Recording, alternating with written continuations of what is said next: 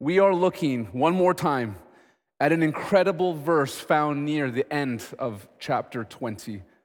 In Acts chapter 20, verse 35, the Apostle Paul quotes Jesus when he says, It's more blessed to give than to receive. And last week on Christmas Eve, we saw that Jesus not only spoke these words that connected blessing with giving, but he also lived these words out perfectly. Jesus gave himself to the world when he was born on Christmas Day. And he came so that he could give himself up to die on a cross for sinners so that we could live with God forever. Nobody has ever given more to someone else than Jesus has given to us. And therefore, nobody has ever lived a more blessed life than Jesus. At the end of his farewell address to the Ephesian elders, recorded for us in Acts 20, Paul reminded these pastors of Jesus' words It's more blessed to give than it is to receive. Now, why did Paul share this quote with the Ephesian elders when he met with them in Miletus? Was it A, simply a nice cliche to wrap up his message with? If you're going to name drop anyone, you might as well name drop Jesus. You can't get any better than that. Or was it B, so that they could go and print that saying on bumper stickers and mugs and post it on Instagram with the hashtag blessed? Or was it C? So that they could actually experience more blessing in their lives? Well, the answer is C. Paul reminded the Ephesian elders of Jesus' words that it's more blessed to give than to receive, so that they might experience more of the blessing that Jesus was talking about. Now, isn't that what everybody in the whole world wants? More blessing in their life? If I was to take a poll of everyone here in this room tonight by asking for a show of hands, who wants to experience more blessing in their life?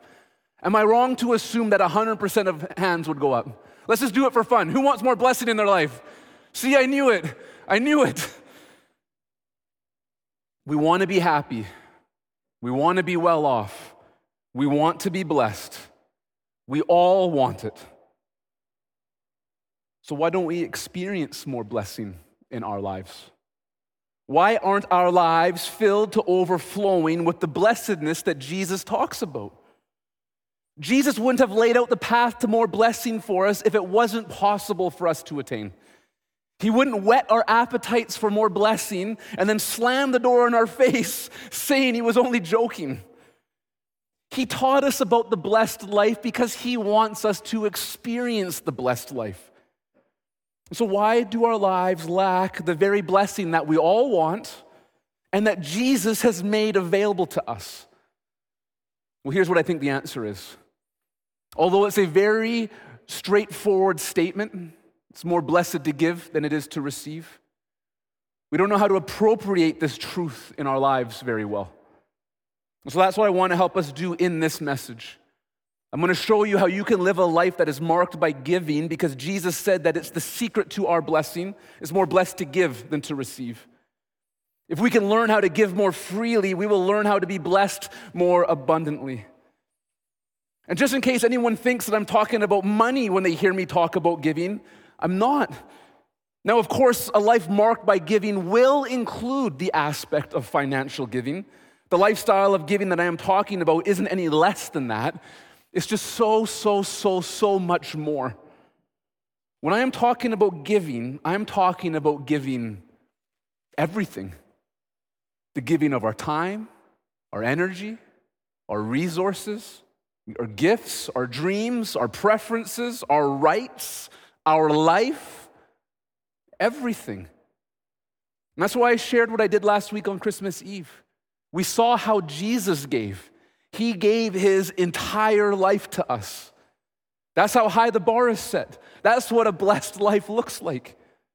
So, does a blessed life include giving financially? Yes, but it's just so much more than that. To make this as simple and as straightforward as possible, I'm going to lay out the pathway to experiencing a blessed life, a life that gives, in three simple steps. Now, simple means easy to understand, doesn't always mean easy to do. So go ahead and write this down. It's going to be the first fill in on your outline. The first thing that must be done if someone is going to live a blessed life is receive Jesus. Receive Jesus. This is the first step that has to be taken if a person is going to experience the blessed life that Jesus makes available to us. Now, this first step had already taken place by all those who were present in the meeting in Miletus, recorded for us at the end of Acts chapter 20. Paul received Jesus back in Acts chapter 9. And although it's not documented in Acts, the elders of the church in Ephesus would have received Jesus prior to becoming elders because, believe it or not, receiving Christ is a prerequisite to becoming a pastor of one of his churches. So, Paul and the elders had received Jesus, and this is good because receiving Jesus is necessary for a blessed life. I'm not sure if any of you have picked up on this yet, but there's a little bit of a paradox here. Jesus says it's more blessed to give than it is to receive. Giving is better than receiving, according to Jesus. But you have to receive before you can give. You can't give what you haven't first received. Receiving must take place first, and then giving can happen second. More specifically, you must receive Jesus first, and then a blessed lifestyle of giving can happen second. It's necessary that you receive Jesus first because you won't live a life marked by giving until you first received what your own soul is thirsting and hungering and longing for.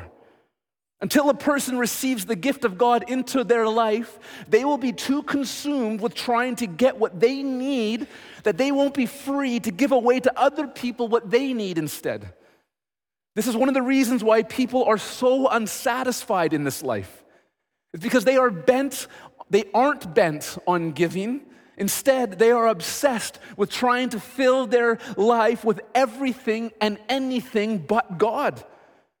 People are trying to satisfy the deepest longings in their soul by filling their life with relationships or hobbies or climbing the corporate ladder or getting more and more possessions or experiences or whatever. People in this world are trying to fill the God shaped hole in their life by anything and everything that isn't God. And people wonder why they're so unsatisfied.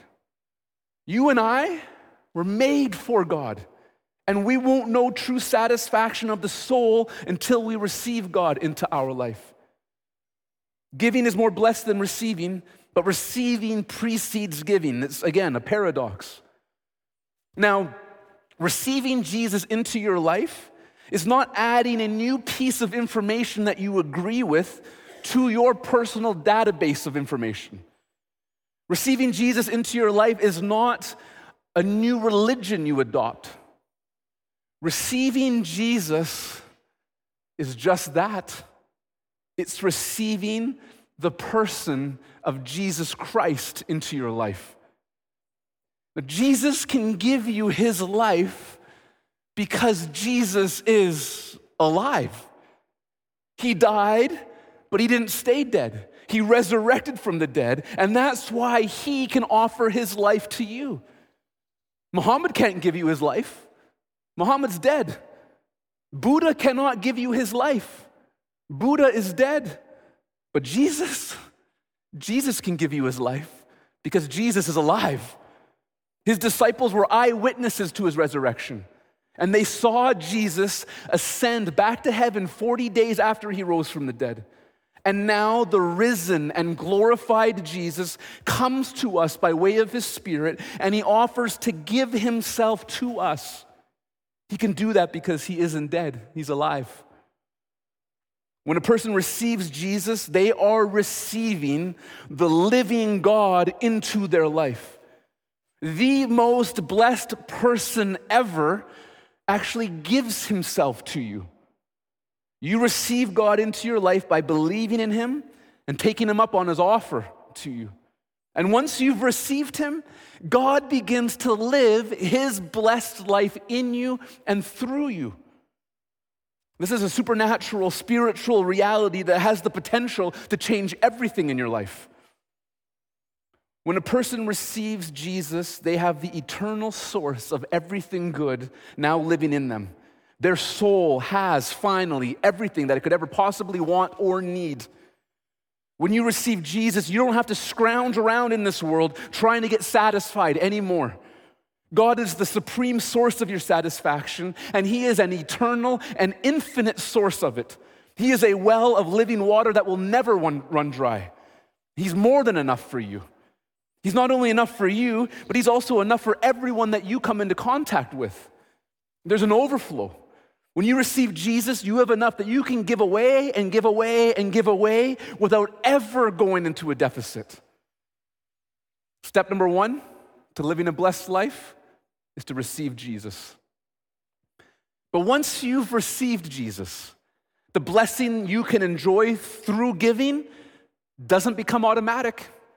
When you receive Jesus, it's not like you get taken against your will on an involuntary roller coaster ride of blessing.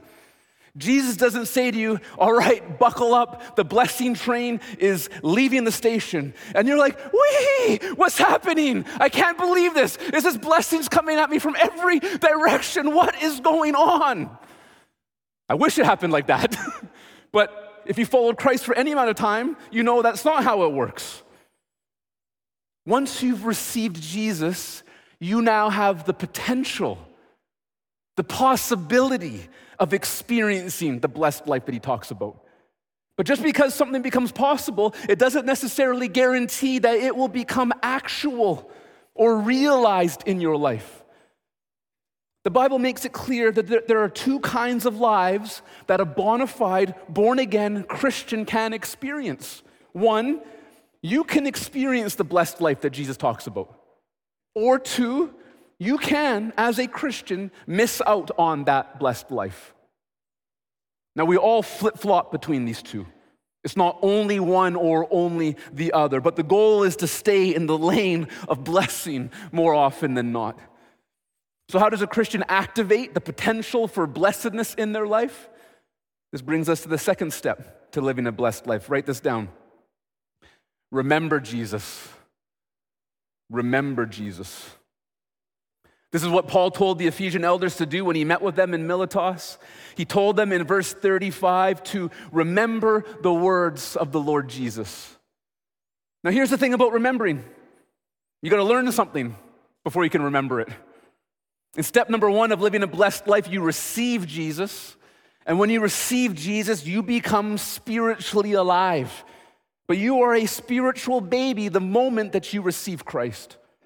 From that point on, you have to learn how to live this new blessed life, just like a baby has to learn how to live once it's been born.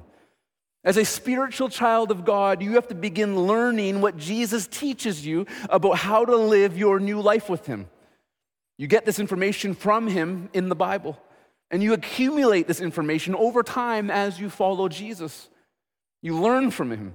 And after you've learned things from him, then you're able to bring those things to remembrance. But you can't remember something that you've never learned in the first place. Now, here's a part of the problem I think a lot of us run into. After we learn something from Jesus, we think the work is done. We learn it, and then we file it away somewhere in the deep recesses of our consciousness and we don't think we need to spend any more time thinking about it. Because why would we think about something that we've already learned? And when we do that, what we've learned can become dormant in us. Life transforming truths just sitting there, limp and lifeless. But that's not what we're supposed to do with the things that we learn from Jesus. Once you learn what Jesus has said, you then need to continually remember what he said. And this is where the power is that unlocks the potential for Christians to have and to live a blessed life. The Word of God is powerful, it can change you, not just save you and give you a ticket to heaven when you die. It can change the way you live your life now before you ever get to heaven. When you give yourself to remembering Jesus' words, you're fixing your mind on them, you're meditating upon them. You're contemplating them, you're wrestling with them, you're dreaming about them. All this takes place in the invisible part of your mind and your soul and your heart. But as you give yourself to the spiritual work of remembering the words of Jesus, the Spirit of Jesus is at work in you, changing you from the inside, making you more and more like Jesus. This is what Paul talks about in his letter to the Romans. It's in Romans chapter 12, verse 2, and this verse should be on your outline. As I read this verse to you, keep in mind that Paul is speaking to Christians. So Christian, this is very important to know. Romans 12, verse 2. Christians, do not be conformed to this age, but be transformed by the renewing of your mind, so that you may discern what is the good, pleasing, and perfect will of God. Paul is telling Christians in Rome, those who have already received Jesus, that there are two different kinds of experiences Christians can have in this life. You can be a Christian who is transformed to become more like Jesus, or you could be a Christian who is conformed to the pattern of this world. Transfer- transformation into Christ likeness happens when our minds are renewed. And this renewal takes place when you learn the words of Jesus and you continually remember the words of Jesus. This is the power of the Word of God. The living Word of God washing over your mind, your heart, and your soul cleansing you, refreshing you, nourishing you, transforming you spiritually, making you into a new person. The power of the Word of God is experienced when we remember the Word of God. And when we give ourselves to remembering the words of Jesus, we will be able to know God's will, understand how life is designed to work. We will experience changed desires in us we will begin to want different things in life. We will experience power that transforms us. We will be transformed from one degree to the next into the likeness of Jesus, the most blessed one.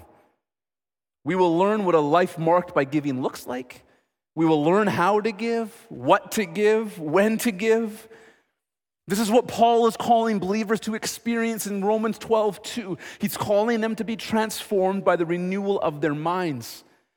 He calls them to this because this renewal unto transformation does not take place automatically. We have to give ourselves to it. We do this in part by remembering. But what if we don't give ourselves to remembering Jesus' words on a regular basis? Well, the Apostle Paul says we won't stay in neutral. Paul warns the believers in Rome what can happen if they don't give themselves to having their minds renewed. He says it in the first part of the verse. He tells them, Do not be conformed to this age. Do not be squeezed into this world's image.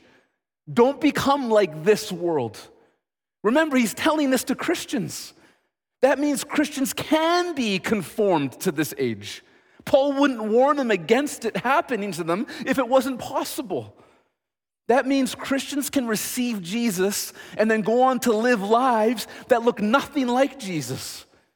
We can receive Jesus and then actually go on to live lives that look like the world instead.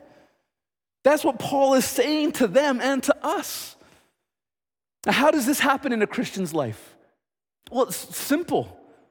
If you are not fixing your mind on the words of Jesus continually, learning them and remembering them, then what else do you think you're spending your time filling your mind with? The lies of this world, things that are the polar opposite of what Jesus says. Jesus says it's more blessed to give than to receive. The world tells us at every turn that it's more blessed to receive than it is to give. God says to us in 1 John chapter 2 and verse 15 to not love the world or the things in the world. If anyone loves the world, the love of the Father is not in him.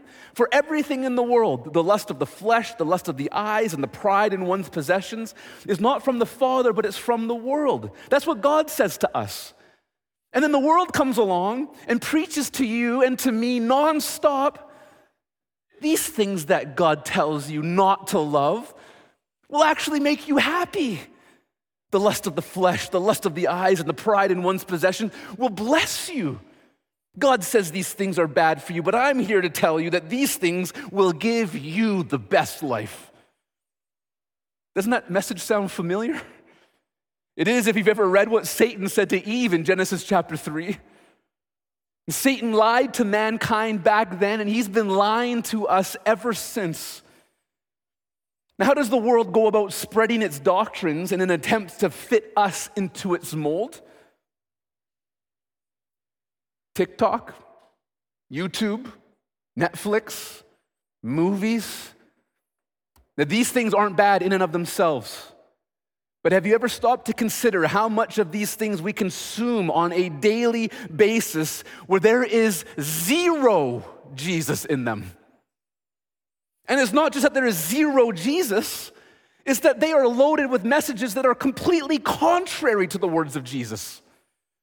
And what do you think is happening to you when you consume hours of this content each and every day? Paul tells us what will happen. We will be conformed to the pattern of this world. We are always coming to a fork in the road where choices have to be made. Will we give ourselves to becoming like the world that Jesus saved us out of? Or will we give ourselves to becoming more like the one who has saved us from out of it? We are called to remember Jesus' words because we can forget his words so easily. We are so easily distracted. And it's not an innocent distraction, it's a distraction that will rob you and me of being able to experience the blessing in our life that Jesus has made available to us. How are you doing in this area? Do you have a plan in place to not only learn Jesus' words, but to remember his words? Are his words on the forefront of your mind throughout the day? Are his words informing the way that you navigate through all of life's challenges and opportunities that you face each and every day? Is the reality that giving is actually better than receiving consistently on the dashboard of your mind? Is this reality concrete in your mind? It can be, but only if we give ourselves to remembering Jesus. If you and I can grow in our practice of remembering Jesus, that will set us up to experience the blessed life that Jesus wants us to have. The blessed life is not realized at the end of step two, but if we make it this far, the pump is primed for blessing. The blessed life, though, is realized when you start practicing step three. Step one is receive Jesus, step two is remember Jesus, step three, write this down, replicate Jesus. Replicate Jesus. Replicate him in my life and through my life. Remember what Jesus said and did in his life so that I know what to say and do in my life. This is why we remember Jesus. We don't remember Jesus so that we can enjoy nostalgic memories of him that don't translate to having any bearing upon our lives. We remember Jesus so that we can say and do the things that Jesus said and did. And what was one of the things that Jesus both said and did? It's more blessed to give than it is to receive. If we remember how Jesus gave his life and all that he did, we will be able to better walk in his footsteps and enjoy the same kind of blessing in our life that he did in his.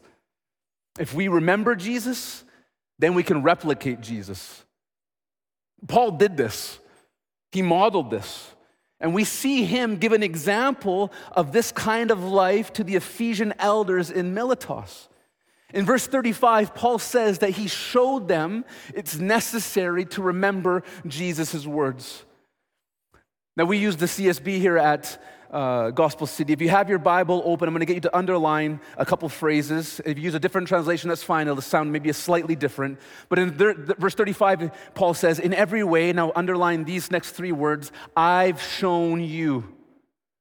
And then I'll keep reading that it's necessary to help the weak by laboring like this and Underline this part to remember the words of the Lord Jesus, because he said it's more blessed to give than to receive.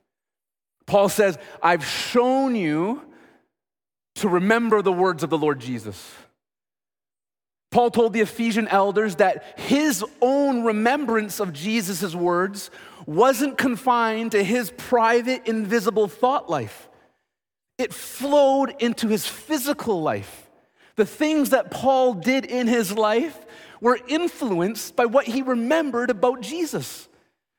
Paul didn't remember Jesus in his own little personal thought bubble where those thoughts didn't impact anyone else's life. When Paul remembered Jesus saying that it's more blessed to give than it is to receive, that remembrance of those words fueled the way that he lived. It's such a powerful connection. Paul gave his life away everywhere that he went. We can see a lot of examples of his generosity as he recalls the time he spent in Ephesus with the elders of the church there. If you have your Bible still open, hope you do, to Acts chapter 20, we're going to take a, a look at the way Paul gave himself away during his three years in Ephesus. Starting in halfway in verse 18, he says, You know from the first day I set foot in Asia how I was with you the whole time, serving the Lord with all humility, with tears, and during the trials that came to me through the plots of the Jews. Paul gave himself to a life of humble service. He gave himself to difficult situation that the Bible says produced tears in his eyes. He gave himself to experience trials at the hands of his fellow countrymen, the Jews. He began to give himself away from the very first day he set his foot in Asia. This is only verse 18 and 19, and we can already see how much Paul gave in these two verses. He didn't have to give himself this way. He could have hunkered down and hiding somewhere and just remembered Jesus privately to himself. Just Paul and his own personal little thought bubble filled with the things of Jesus. But he didn't do that. He gave his life away in Ephesus. Verse 20 You know that I did not hesitate to proclaim anything to you that was profitable and to teach you publicly and from house to house and then down in verse 26, therefore I declare to you this day that I am innocent of the blood of all of you because I did not avoid declaring to you the whole plan of God. Do you know why some people would hesitate to share some part of God's word with others? Because it's costly to share some things with people that would get them angry or upset with you. Paul, but Paul said he didn't hesitate to proclaim anything that was profitable. He gave himself to teaching the whole counsel of God. And he did this from house to house. You have to, you have to give a lot of physical and relational energy to do that. Paul didn't divvy up the work. He didn't send Barnabas to some houses and Silas to, to others. Paul taught publicly and he personally went house to house teaching people the word of God. He gave himself away to do this. Verse 21 I testified to both Jews and Greeks about repentance toward God and faith in our Lord Jesus. Paul gave himself to the work of evangelism while he was in Ephesus. Paul didn't just give himself to spending time with people who wanted to hear him. He, he didn't only spend time with fellow believers, he gave himself to sharing the gospel with people who had not yet received Jesus. This is hard work. I'm not sure if you've ever tried sharing the gospel with someone who didn't, who didn't want to hear about Jesus. It's hard work, it's challenging, it's frustrating, it's demoralizing at times. And Paul gave himself to this task of calling people to receive Christ while he was in Ephesus. Verse 22 And now I'm on my way to Jerusalem compelled by the Spirit, not knowing what I will encounter there, except that in every town the Holy Spirit warns me that chains and afflictions are waiting for me. Paul didn't know what was waiting for him in Jerusalem, but he gave himself to go in there anyway. He didn't shy away from persecution. He gave himself up to the possibility of suffering for Jesus' name wherever he went. Verse 24, but I consider my life of no value to myself my purpose is to finish my course and the ministry I receive from the Lord Jesus to testify to the gospel of God's grace. Paul gave his life away. In his mind, his life was of no value to himself. He put his whole life on the table and said, Jesus, do what you want with me. Paul gave himself to doing God's will, whatever it was, wherever he was. Verse 25, and now I know that none of you among whom I went about preaching the kingdom will ever see me again. Paul made some amazing friends while he ministered in Ephesus. You can tell by how deep the feels got when he told them he would never see them again. There were waterworks, crying, if Paul lived by the mantra that it's better to receive than to give, he would have stayed in Ephesus. He would have spent the rest of his life enjoying the sweet friendships that he made there. But he didn't do that. He gave up those relationships for the sake of obeying Jesus and following Jesus wherever Jesus led him. Verse 28 Be on guard for yourselves and for all the flock of which the Holy Spirit has appointed you as overseers to shepherd the church of God, which he purchased with his own blood. I know that after my departure, savage wolves will come in among you, not sparing the flock. Men will arise up from even your own number and distort the truth to lure the disciples into following them. Therefore, be on the alert, remembering that night and day for three years I never stopped warning each one of you with tears. If Paul lived for himself, he wouldn't have given himself to only, he, oh, sorry, if Paul lived for himself, he would have given himself to only talking about nice, comfortable things. But because he loved his brothers and sisters in Ephesus, he gave himself to warning them about the dangers of false teachers that they'd have to look out for. Paul said he did this, get this, every day for three years, night and day, with tears. Paul gave himself to the church in Ephesus, Ephesus passionately. Verse 33, he says, I've not coveted anyone's silver or gold or clothing. Paul gave himself to being satisfied with whatever the Lord had given him. This takes effort, you know. It takes effort to train yourself to be content with what you have instead of longing for what others have in their life. Paul gave himself to this kind of contentment while he was in Ephesus. Verse 34 You yourselves know that I worked with my own hands to support myself and those who are with me.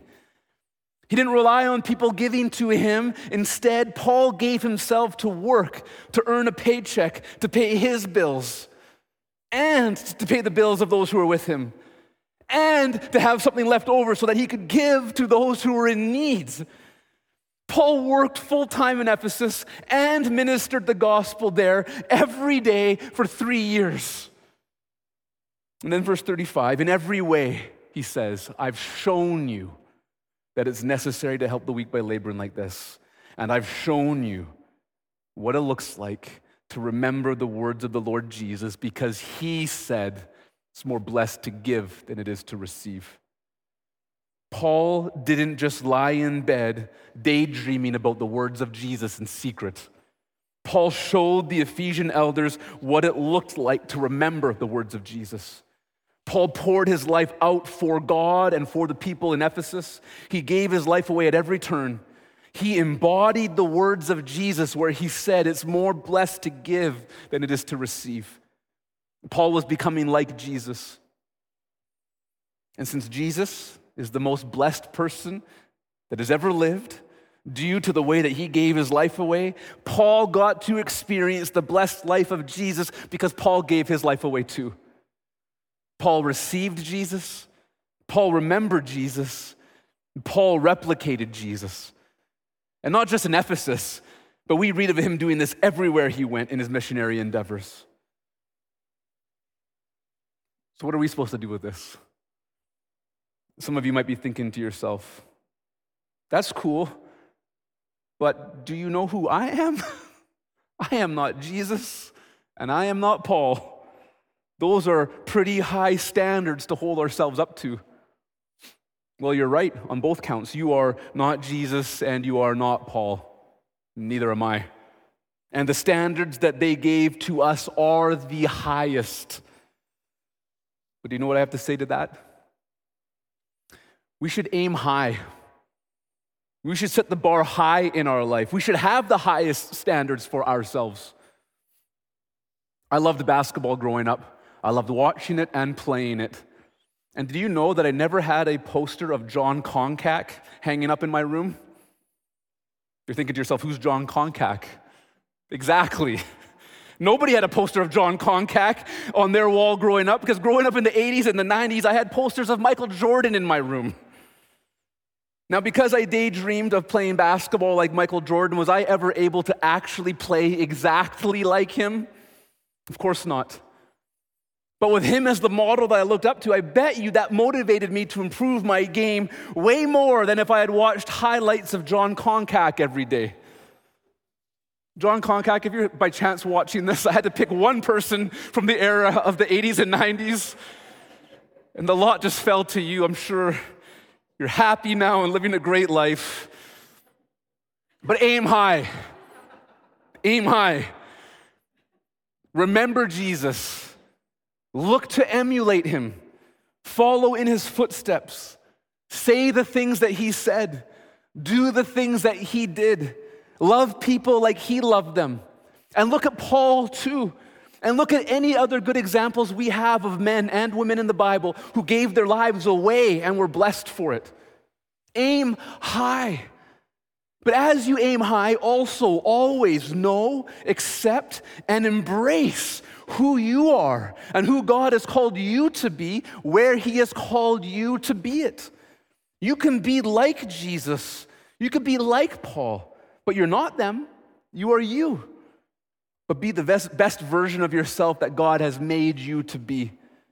If you have received Jesus and you are consistently remembering him, then you can replicate him wherever you find yourself to be at home, at work, at school, in the grocery store, with family or with friends or amongst strangers, in good times, in difficult times. Wherever you find yourself and there are other people around, you have the opportunity to replica- replicate Jesus' blessed life in those arenas. Wherever you find yourself amongst other people, train yourself to be always asking these kinds of questions How can I serve? What can I say? Can I defer my preferences here for the good of another? Can I help carry someone else's load? Can I say a tough truth that someone needs to hear? Can I go without so that someone else can have? WWJD, right? What would Jesus do? Or WDJD, what did Jesus do? Or you, I bet you've never heard this one before. W I J A M T D I T S. What is Jesus asking me to do in this situation? Whatever he asks of you, I'm sure that it will involve giving some part of yourself away. That's because Jesus wants you to be blessed. You won't do this perfectly. You will find yourself kicking against living this kind of life from time to time. The old person, called the flesh in the Bible, doesn't want this. Your new spirit wants it, though. Well, am I supposed to give all the time? Well, Jesus said it's more blessed to give than to receive. So I guess you should give in relation to how much blessing you want to experience in this life. If you want more blessing, give more. If you want less blessing, give less. God's not going to make any of us live this kind of way. He makes this kind of life available to us. He invites us into this kind of life. He calls us to it, and He empowers us to live this kind of life. But the Bible says that God loves a cheerful giver. So don't, don't live like this if you don't want to. Don't give with a scowl on your face. Give with a smile. And only practice a life of giving if you want to. Can you dream with me for a second, though?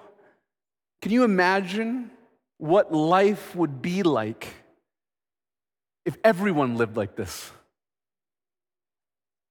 We'd get to experience a taste of heaven. That's what it would be like. How does a person live the blessed life? A life characterized by giving the way that Jesus gave.